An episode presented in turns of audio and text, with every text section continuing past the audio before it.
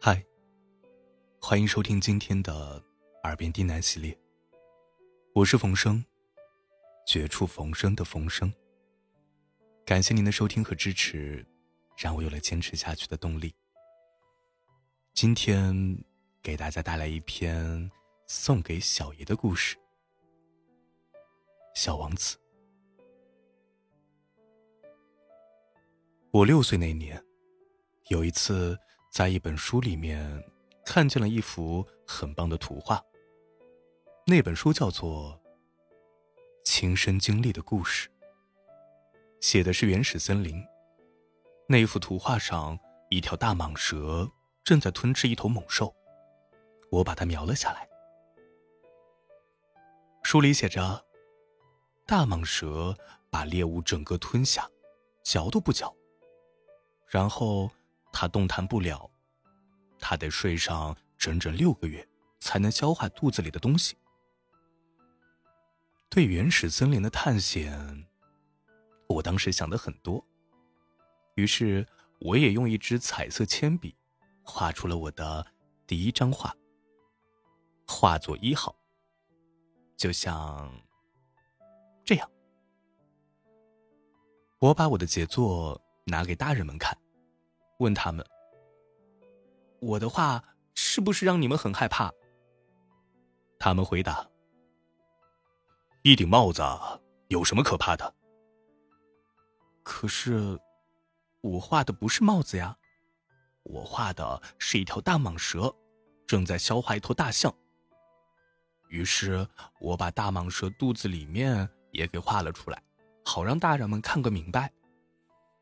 大人们老是要人解释，这个是画作二号。大人们劝我不要再画大蟒蛇了，还是专心学地理、历史、算术和语法吧。就这样，我在六岁时放弃了画家的生涯。画作第一号和第二号的挫折让我泄了气。大人们自己。什么也弄不懂，却要孩子们一遍一遍的解释，真是够累人的。我只好另选职业。我学会了驾驶飞机，世界各地我差不多都去过。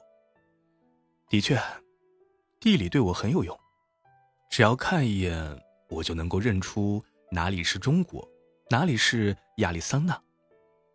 如果夜里迷航了，这很管用。在我的生活中，我同很多严肃的人打过很多的交道。在大人们中间，我经历了很多，我就近观察他们。不过，我对他们的印象没有多大的改变。碰到稍微聪明一点的大人，我就会拿出一直保存着的画作一号给他看，我想知道他能不能看懂。但是大人们总是这么回答我：“这是一顶帽子。”所以我就懒得跟他们说大蟒蛇、原始森林或者是星星了。我只好说一些他能够懂的事情。我跟他说桥、高尔夫、政治或者领带，大人就挺满意的，觉得认识了一个正常人。我孤独的生活着，没有一个人真正的谈得来。直到有一次，大概六年前吧，飞机出了故障，在撒哈拉大沙漠，发动机里有什么东西碎掉了，身边没有机械师，也没有乘客，我只好自己来干这棘手的修理活儿。这对我是生死大事。我带的水只够喝八天。第一天晚上，我就睡在大沙漠里，千里之内荒无人烟。我孤零零的，比在大海中央漂在船板上的海难者还要孤零零。因此，黎明时，当一个奇怪的小小的声音唤醒我时，你们可以想象我是多么的吃惊。那个声音说：“请给我画一只绵羊吧。嗯，我猛地跳了起来，像被雷电击中。我使劲揉着眼睛，仔细瞧了瞧。一个完全是天外来客的小人儿，正认真的瞧着我呢。后来我还给他画了一幅最棒的肖像，当然啦，他本人比肖像要可爱多了。这不能怪我。六岁那年，大人们让我很失望，我已经放弃了画家生涯。我再没有画过什么，除了大蟒蛇。这是我后来给他画出来的最好的一幅画像。我瞪圆眼睛，吃惊的瞧着他。别忘了，我可是在荒无人烟的地方，但这个小人儿既没有像迷了路，也没有饿得要死、渴得要命、怕得发抖的样子。他的表情一点也不像在荒无人烟的大沙漠里迷了路的一个孩子。我终于能说话了，我就问他：“可是，你想干嘛呀？”他又说了一遍。声音很轻柔，像是在说一件大事情。请给我画一只绵羊吧。当神秘太惊人时，我们是不敢违抗的。真是不可思议，这个地方荒无人烟，生命都有危险。我还是从口袋里面掏出了一张纸和一支钢笔。但是，我想起来了，我只学过地理、历史、算术和语法。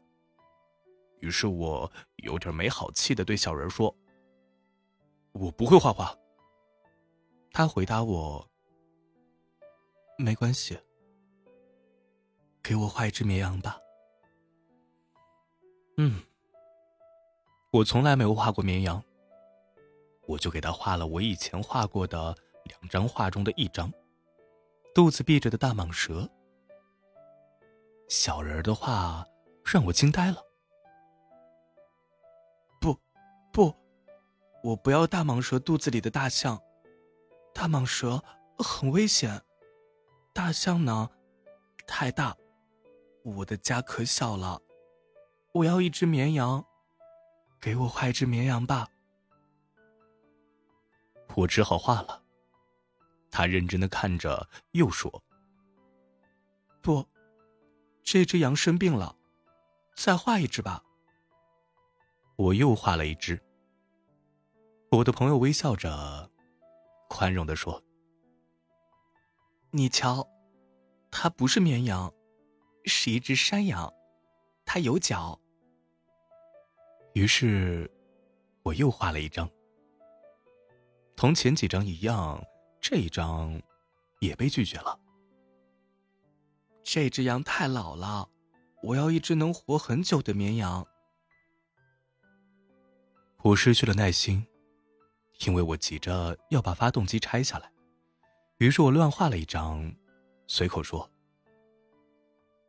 这是一只箱子，你的绵羊在里面。”但我惊异的看到。我的小法官的脸上顿时放出光来。我就要这个，你说这只绵羊要吃很多草吗？为什么问这个？因为我的家很小很小。行了行了，我给你画的绵羊够小了。他低头看着那幅画，他不算小，啊，他睡着了。就这样，我认识了小王子。